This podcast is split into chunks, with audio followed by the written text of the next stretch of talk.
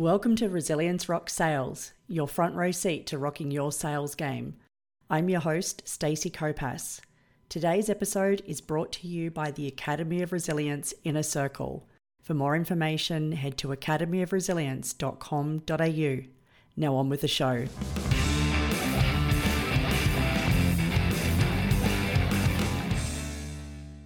Hello, and welcome to another episode of Resilience Rocks Sales. Today, I am joined by James Schramko, author of Work Less, Make More. Uh, welcome to the show, James. Hey, thanks for having me, Stacey. I'm super excited. James is a model of consistency and longevity on podcasting, and this is a very beginning. So, definitely a, a person to aspire to as far as that goes. And I know that I've definitely learned a lot from listening to your podcast over the years as well. So, thank you for being so prolific and consistent. Well, yeah, it's, it's been a while. you're going to have lots of fun things too. You'll probably lose a couple of recordings.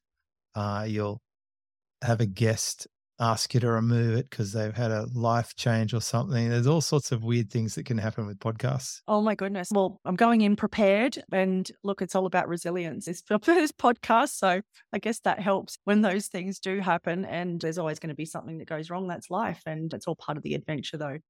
And speaking of adventures, I'd love to hear a bit about your backstory and what led you to being known for work less and make more. I, guess the, I guess I was living the opposite of that for a while. I was working a lot. Uh, in short, I found myself in a full time career during an economic downturn in the early 90s uh, in debt collection, actually. So it was quite an interesting field. You learn a lot about humans and communication. And I moved my way through into administrative type roles and then into the sales field. And at that time, I was starting to generate a family. And my need for income living in Sydney meant that I was going to be applying myself. There was no internet in the beginning of the 90s. So the world we live in now just was very different than what was there then and at that time i really felt like i didn't have much choice but to work harder and i needed to continually earn more and we needed more we needed a bigger car we needed a bigger house we had more kids i had four kids every couple of couple of years we'd have a new kid so it's just like this pressure and this workload was intense and one of the one of the strategies I had at the time was to increase my abilities so that I could be more employable and people would pay more. And when I was selling, I would sell more. And then I it led me to being uh, appointed as a manager. And as a as a manager, I wanted to be the best manager and we had to sell more and meet targets and I kept getting promoted through to the role of after that was general sales manager and then i became the general manager my last role. And as the general manager i had this massive responsibility. I was running a, a, a dealership that was split over three physical locations. There was over 70 staff. It was um, $50 million a year revenue business. There was a lot of pressure from the manufacturer. Uh, the owner of the business was to a large degree absent. So I was trying to do this all by myself. And I was sort of, you know, early 30s at this time. So one thing I'd observe with with my clients at Mercedes Benz is a lot of them had their own business. And some of them had boats or they played golf or they were doing things that seemed a little more interesting or exciting than just slaving away in an office for someone else. And so I had this sort of suspicion that maybe I should be looking to have my own business. And I tried to get equity in this dealership. It was certainly something I asked for. And as a high achiever, it's not out of scope. But because it was family owned and a little bit complicated, they sort of said, oh, yeah, maybe one day, but it never panned out. So I'm like, okay, I'm going to have to do this on my own.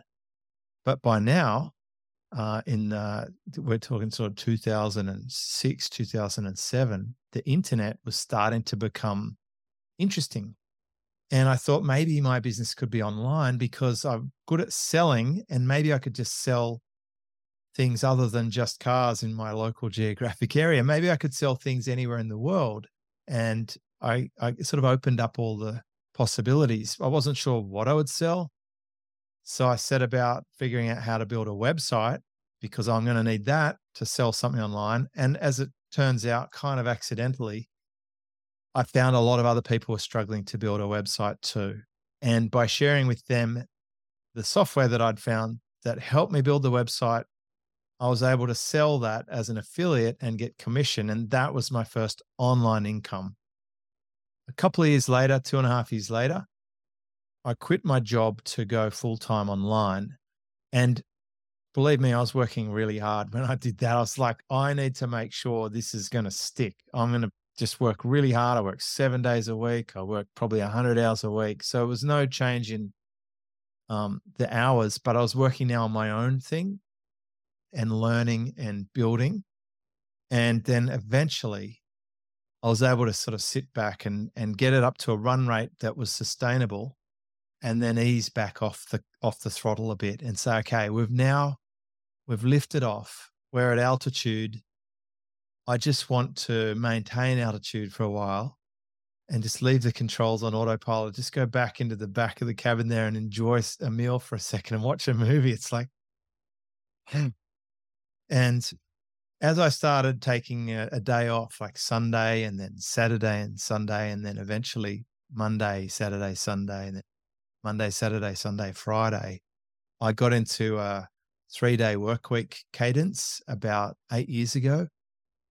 And then what I realized is that I can still maintain my income even though I'm not working as much. And then I started finding lots of ways to get more leverage, some more, uh, you know, a lot of people talk about productivity, but I think leverage is the right word. You can get leverage from your team, you can get leverage from your business model, and you can get leverage from tools. And that's increasingly in the public eye right now because of AI.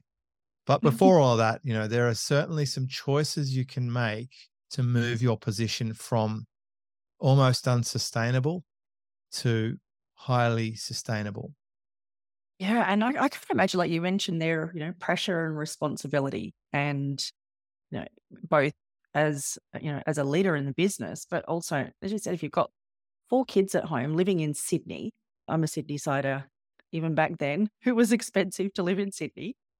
What was what was that like as far as that i guess the the initial being back in the role before you discovered online and all those type of things?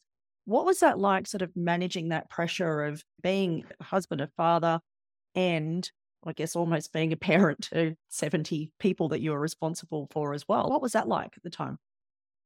It was intense. It was um, too much pressure for a young man. You know, I, I started selling when I was about 23. And I'd have customers tell me, you're too, you're too young to be selling BMW. It was at the time, my first two years. And I was thinking, well, know, I guess I could, I could believe them, but I'm my results would show otherwise. I was actually getting pretty good at it. Uh, but I started dressing more like an old man. You know, I had glasses. I had a Gieves and Hawkes tie from London Savile Row. I'd had the expensive shoes and pen. I was starting to look and feel more like what they needed me to be to be selling a luxury car. But that wasn't me.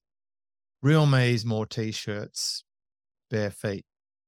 But I guess I had to put on my work warrior face to go to work. So it's it took a lot of energy, and I think uh, when I started that car industry sales role, it was sort of 11 day fortnights, but in reality, I was working every day, even on my day off. If a customer came in and I'm not there, I'd, I'd try and get up to the dealership or at least follow them up on the phone and not lose a sale because any one of the other five would happily steal my commission. So it was always on. It was just burning adrenaline. I like even as a as you know as the stakes got higher as a leader in that last role, like it's all on me. I remember this situation where we had to move the dealership. when I started there, we were renting some other place because we just started construction on our actual place. And when that place was finished, it's like, okay, we're going to have to move. And the owner of the business got on a plane and went overseas for weeks. They like they disappeared. Too much pressure.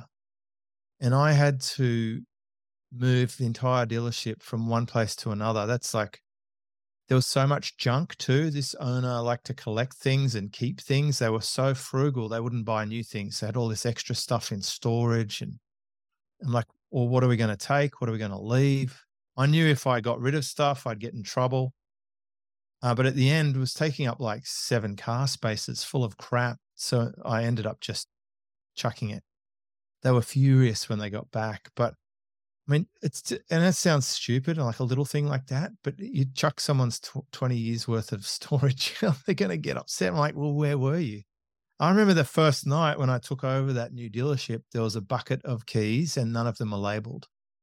And no. I spent about four hours walking around the dealership with a bucket, trying keys indoors to figure out what opens what you know, all new security alarm. We had these bollards out the front to, to stop people stealing the cars. We had to coordinate moving all the cars, all the people, all the desks, all the phones, all the power. Uh, it was just massive. And, you know, I was, I was still quite young, you know, early 30s. And then I get to go home and, and face all these kids and my wife. And like it was, it was a lot of pressure. And I actually feel like these days, probably I had some kind of uh, post traumatic stress disorder from all of that. The industry was a tough industry. It was, um, you were just under attack from all fronts. You had your team nagging at you, you had your family to fend for, you had the owner who like wouldn't make decisions or send anything back for approval or give you any guidance whatsoever. And then i had the manufacturer who were uh, i mean it's frightening what happens in enterprise level. We're seeing a glimpse of that now with some of the news we get about some of these big pharma companies and political lobbying or whatever but i can tell you i've seen all of this firsthand i would be driving home at the end of the month and then the manufacturer would call up and they'd say, "Hey, uh, about your month end, we're going to include 20 cars from next month into in this month's reporting," and I'd say, "But they're not delivered," and they'd say, "Yeah, but we need the numbers for Germany," and I'd say, "But they're not even in the country; they're still on a boat." They're like, "Sorry, but we need to send it off because we're under target, and uh, so we're doing it anyway." And then they'd hang up the phone, and I mean, I would just I was so compromised. My my my blood would boil. I was like at breaking point, and this frustration of just put in blood, sweat, and tears for the month, and now they want to fudge the numbers, and I got no owner to talk to about it. I can't really share it with the team. It was my burden to carry, and then I have to deal with that. And I'm not given any tools or help to to deal with that either.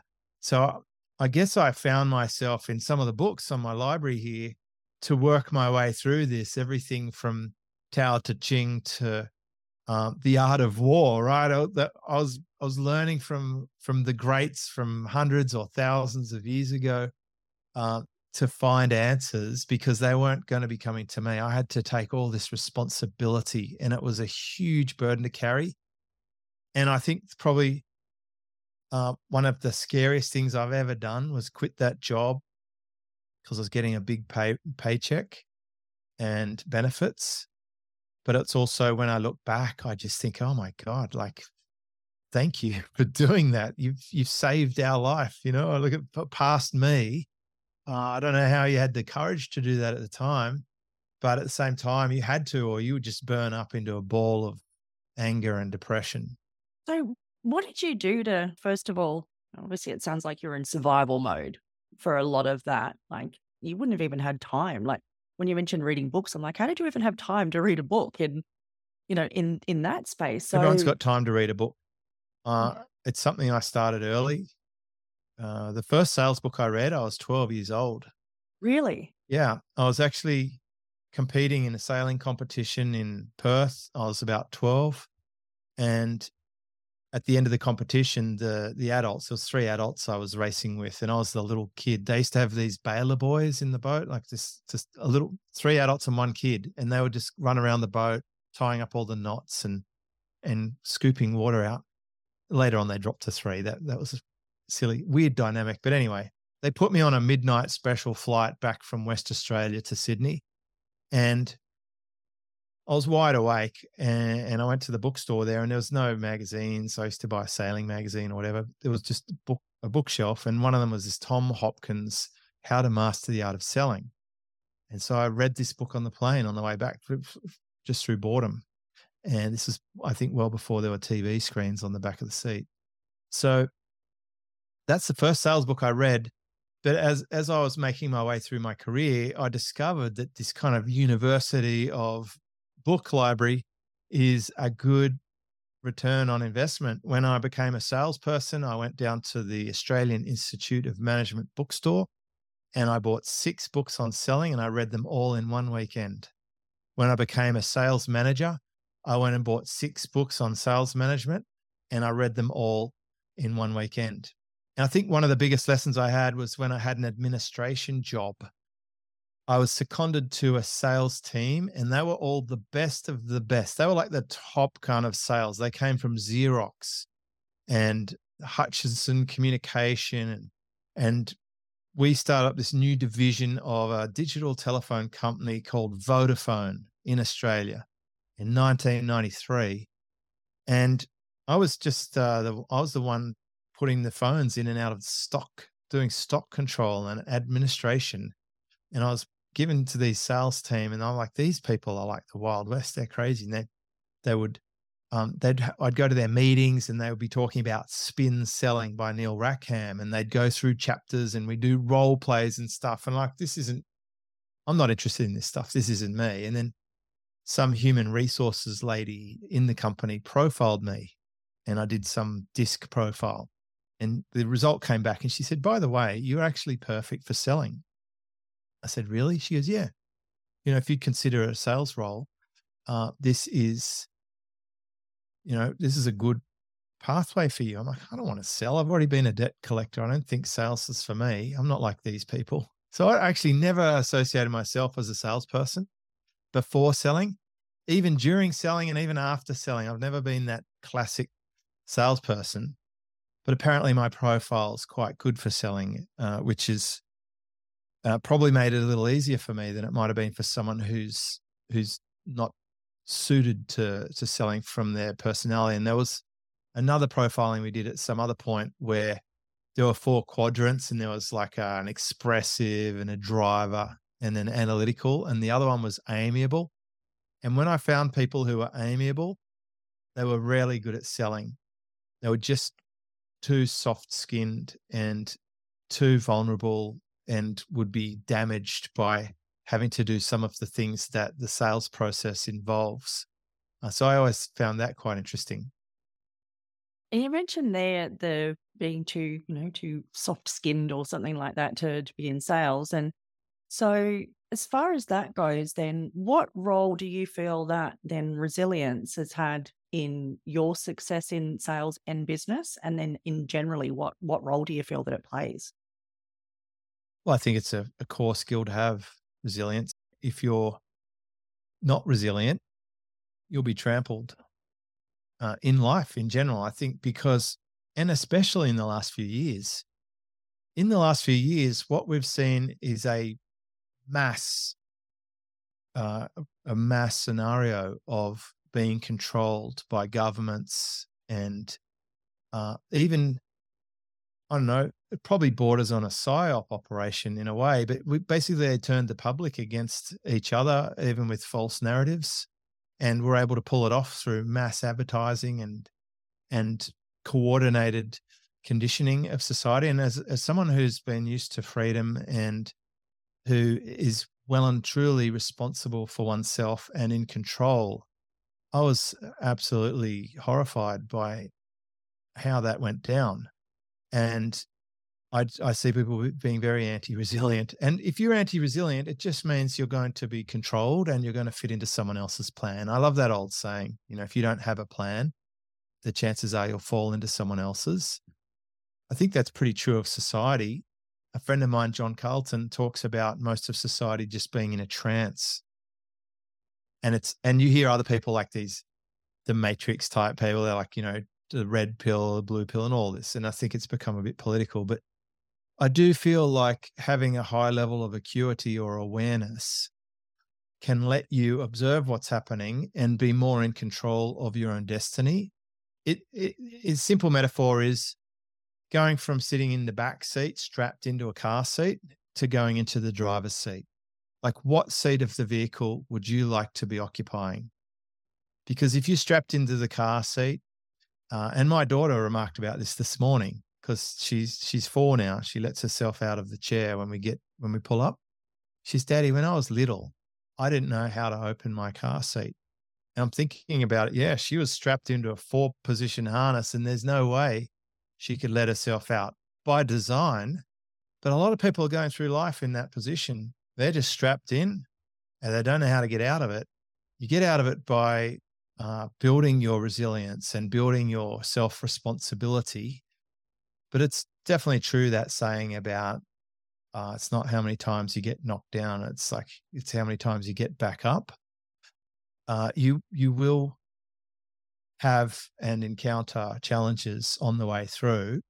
And as some of my rich clients put it to me, uh, they would say, and these are people worth $200 million, etc. They would say, James, that you're going to have to crawl over broken glass at some point if you want to get to the other side. Another one of mine, he would say, uh, you're going to have to eat beans. There'll be phases where you just eat beans. This guy owns most of the residential building towers in a suburb of Sydney. And when he first bought his land, he could afford nothing to eat except for a can of beans. He'd have half a can of beans each day. That was his whole budget for food.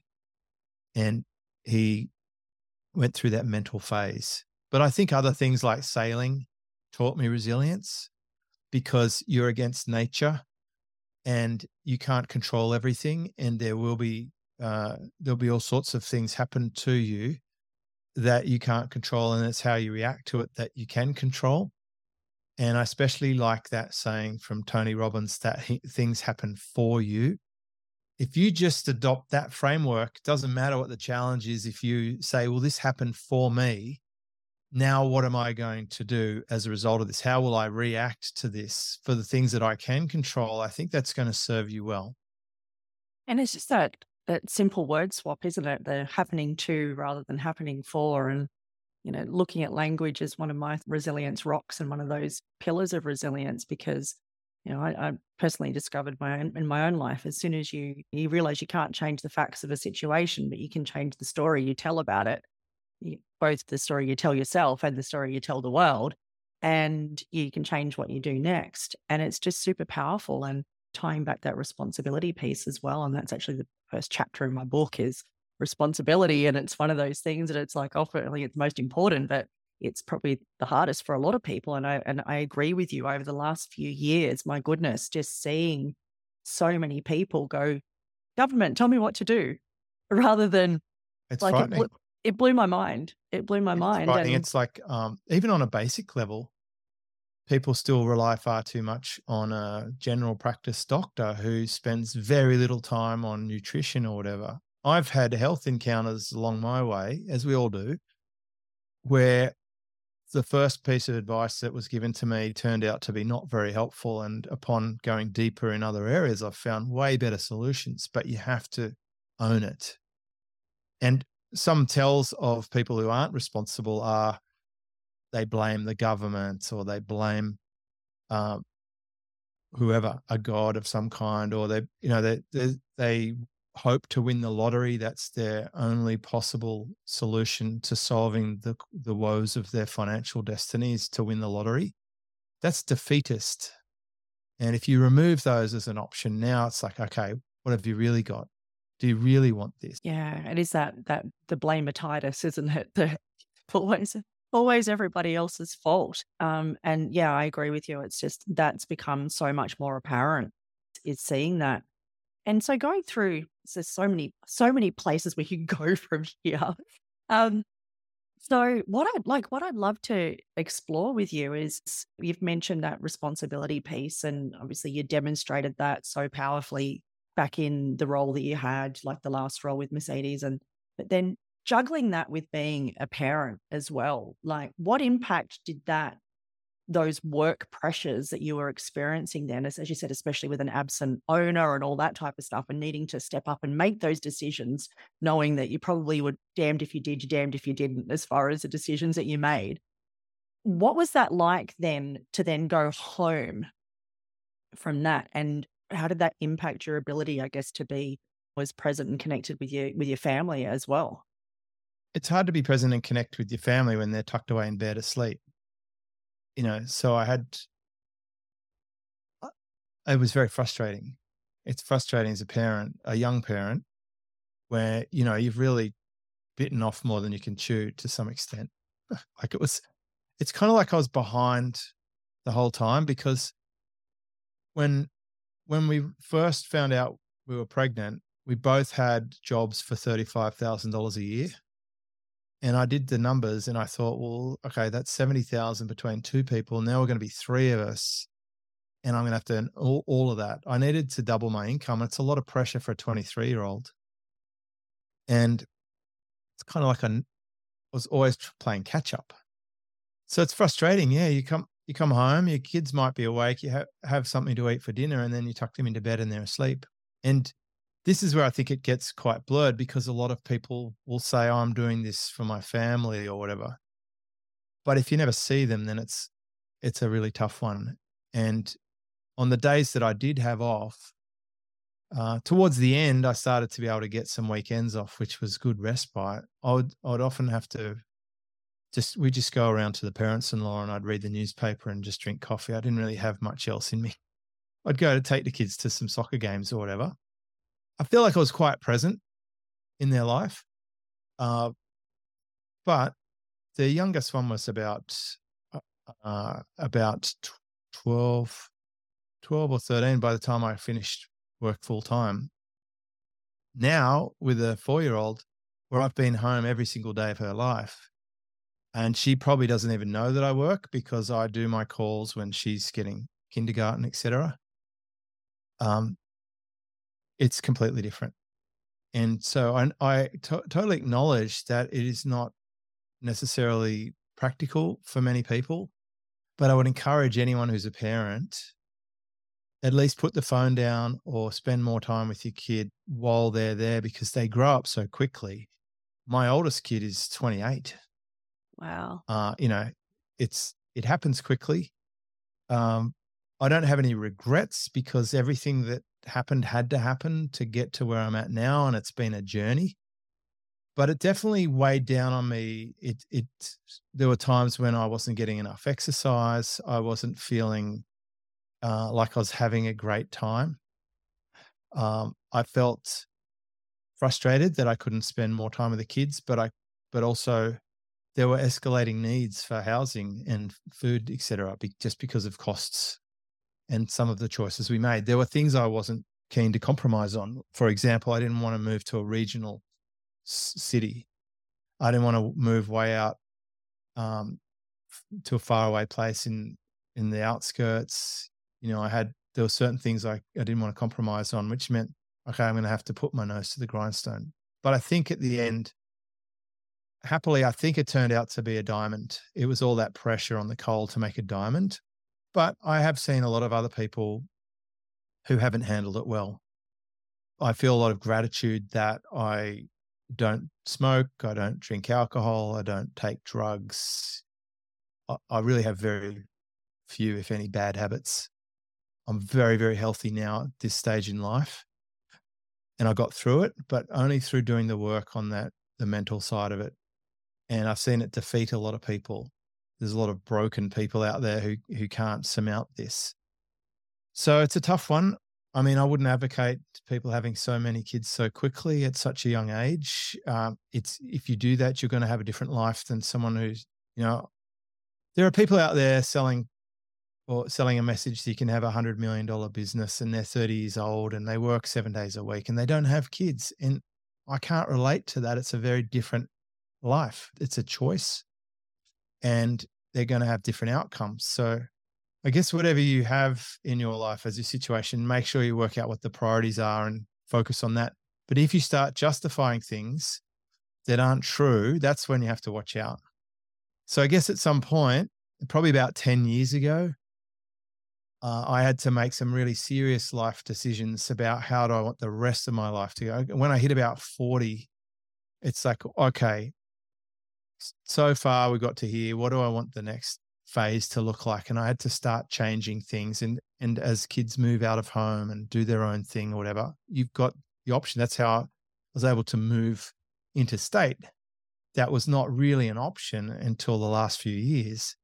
But now I'm able to do that and you can start ticking all the boxes. It took me until until then, about until the age of 50, to finally achieve my goal of living in the type of home I wanted to live in that I'd harbored since I was 20. You know, like it can take a, a long time to pan out uh, if you if you've got a few obstacles along the way. Yeah, and it's you've had that clarity, but with kids, it's it's it's hard, isn't it? Because it's like that's a Respect to any parent. I'm telling you, like even with one four year old now yeah. and two parents, like we are hands on to to to really do it right. It's it's demanding. But it's also, I'll say that for the last five years, let's let's count a bit of that last part of maternity. Um, the last five years is probably the thing that I'm the most proud of of anything I've ever done in my life because I feel like we've given this the best possible shot. Like we've put everything into it and you can see it manifesting in what what you're creating here, what behaviors a result. The investment in doing good child caring is so profound. And I think importantly, what I'm saying is it's much easier now with the internet than it was when my kids were coming out. There was no internet. Uh, and so there are game changers every every few generations that will profoundly change things. It's much different now. There's a lot more possibilities for some people than what they could have done before. And for the bulk of the population, it took until a pandemic for them to realize you can actually even work from home, which is why a lot of people don't want to go back to work. Yeah, it's definitely a tricky one to you know, people don't like change. And then when the changes happen, then they don't want to change it back the other way again either, isn't it? But so there's benefits in these things. And I think that's what's something that I, I, I really love about these unexpected changes that come up is they they shake up the complacency and the status quo and it forces uh, well, I see it as an opportunity to do something differently.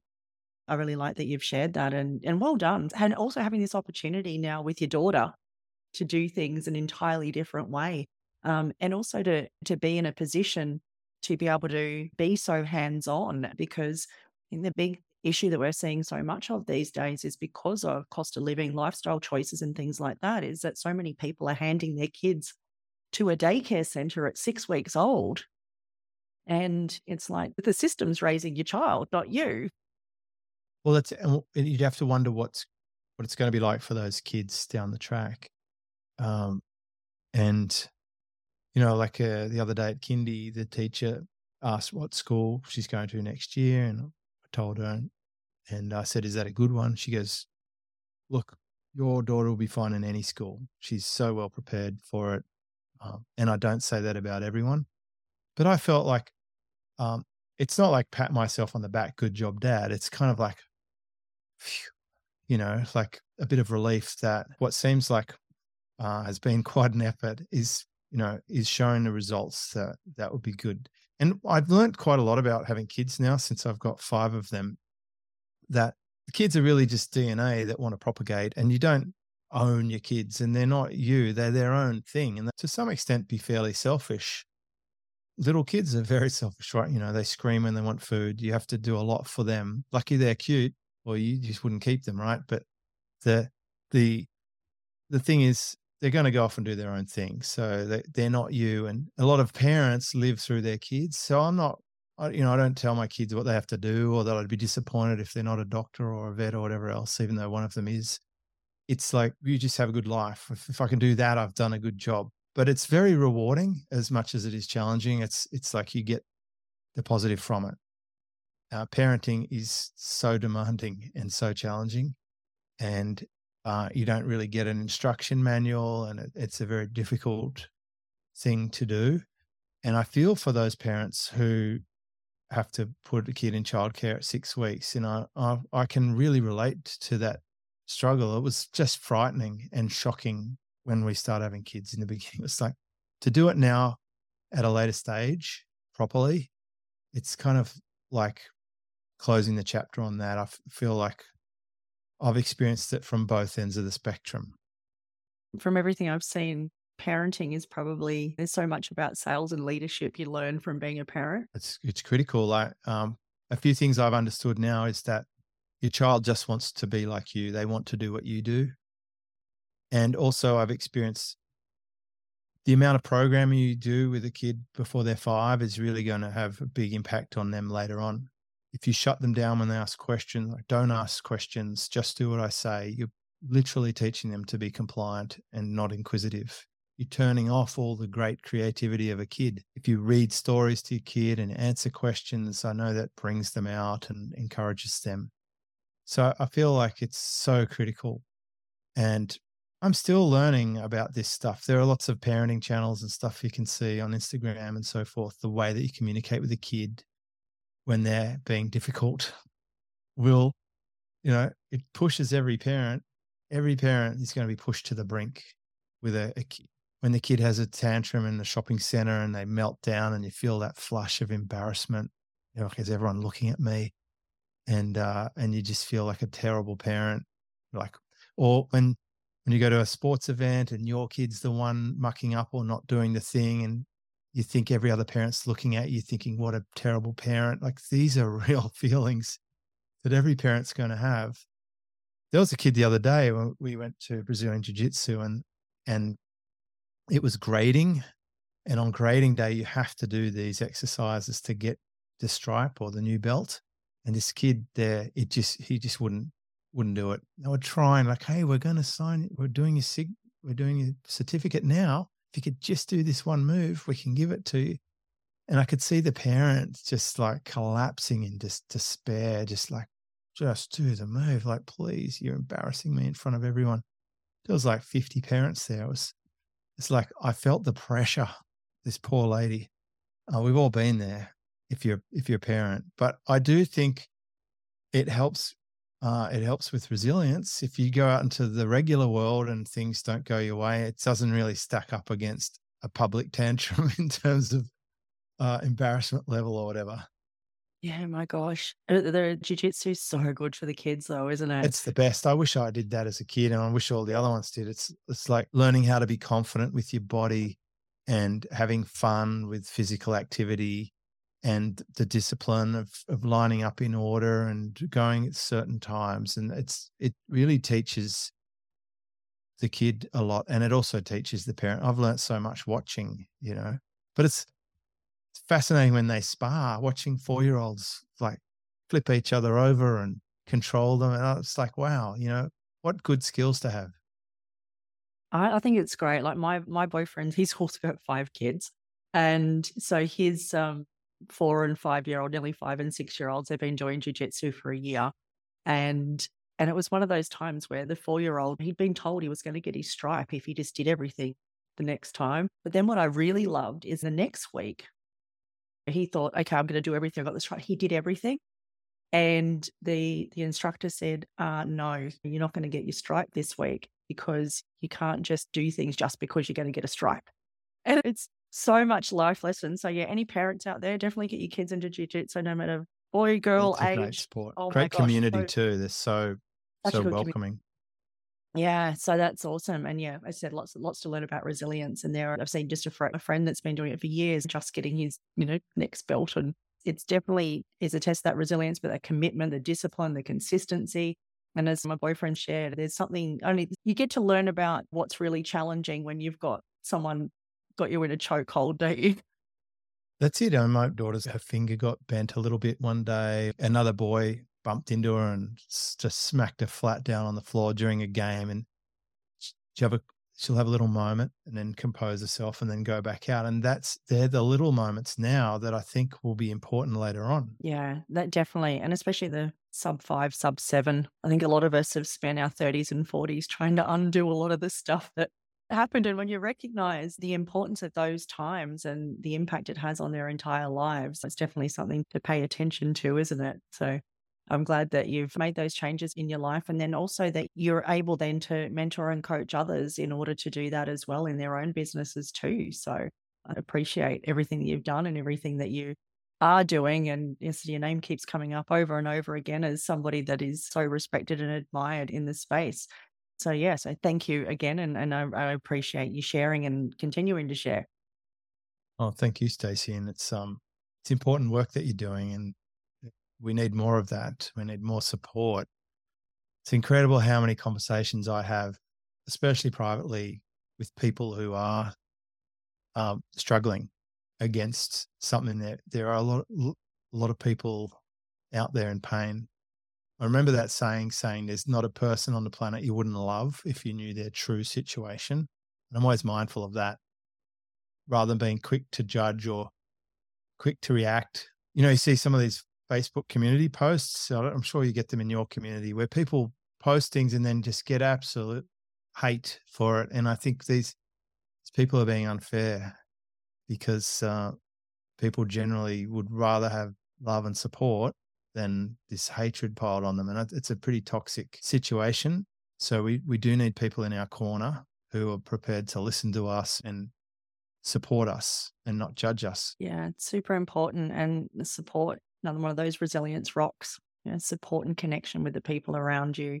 And it's two ways. So it's having those people that you can reach out and share that you are struggling because there's so much stigma, particularly for people that in the entrepreneur space or in the oh. sales space where it's just so highly competitive and it's all about how great people are doing the more that we can have these conversations where we can go look you know what it's not always like that and you know to be able to do that and it can it just be one conversation that can completely change someone's life so making sure that there's that you know support and connection and it's something that i'm really love about having these conversations around resilience and being able to encourage that. And when resilience, not just about, geez, how do you cope, but how do we actually support and encourage the people around us as well? And it's, it's not all about just celebrating all the success. Celebrating success is important, but sharing openly and vulnerably about the things that are difficult along the way, that are real along the way. So I think the more we can do that, the better. And I, I love that you're doing that, helping the people in your community with keeping it real as well. So there's going to be more success. We're going to have more people that are taking ownership and responsibility in a world where everyone is pointing the finger at someone else. I think the more that like-minded people like ourselves can support and encourage other people, I think they're trying to overcome some of that toxicity and that negativity and the haters, they're always going to be there. But if we can be some of the people that are going to shine the light on the good stuff that's out there, that's why the lighthouse is up there. To be shining the light it's um, such a um vivid picture. I've been, been admiring that. It's just a reminder to myself that the job of the lighthouse is to shine the light, not to save the boats. And in all of our worlds, we've all got an opportunity to influence and be a lighthouse in the world of the people around us. And was one more aspect on the resilience rocks piece as well. So obviously resilience being, you know, it rocks all these different areas of our life. It's a rock as in a foundation, but there is a musical twist to it as well. So I do have a playlist on Spotify called Resilience Rocks. And music is one of those resilience rocks that you can change your state in three to five minutes with any piece of music. So I'd love to know for you whether it's something that, that either lifts you up, settles you down, or just gets you grounded. What's your go to song that you would play in order to change your state in a quick space of time? Probably play Led Zeppelin, and it would probably be The Ocean you're right. Music is incredibly strong for anchoring. We have playlists by sort of category. When my daughter was young, we would play the playlist every single time we put her to sleep because she would uh, get familiar with it. And because we were traveling a fair bit, it doesn't matter where we were, she had something stable that she could anchor. Um, we have a playlist for our house and we have a playlist for driving. But I'd say for me, yeah, to be that, that Led Zeppelin was really a strong part of my life when I was about 18. I used to have a fast car and I'd just put Led Zeppelin on and drive around. Was also when I was becoming independent. I'd left school.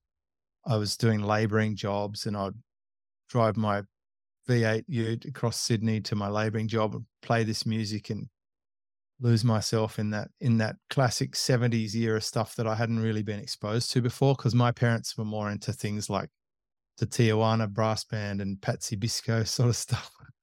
so it was like they had pretty contemporary tastes and i I was sort of getting into the more uh, crazy hard rock, you know, probably the best band ever in the world or close to it, I'd say. And I, I, I appreciate one thing about Led Zeppelin is it turns out that they would pay attention to who was particularly good before them, like good songs, and then they would just play them better.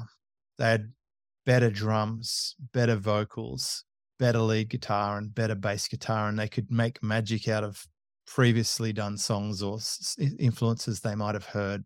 I know there's some court cases back and forth about that, but they were really good at reinventing the already good.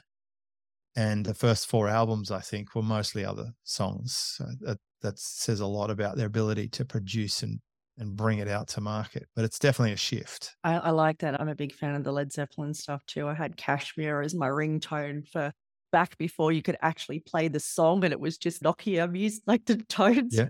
Oh, yeah. And I also love what you said there about what they did. And I think there's the lessons that there is in business and life as well, isn't it?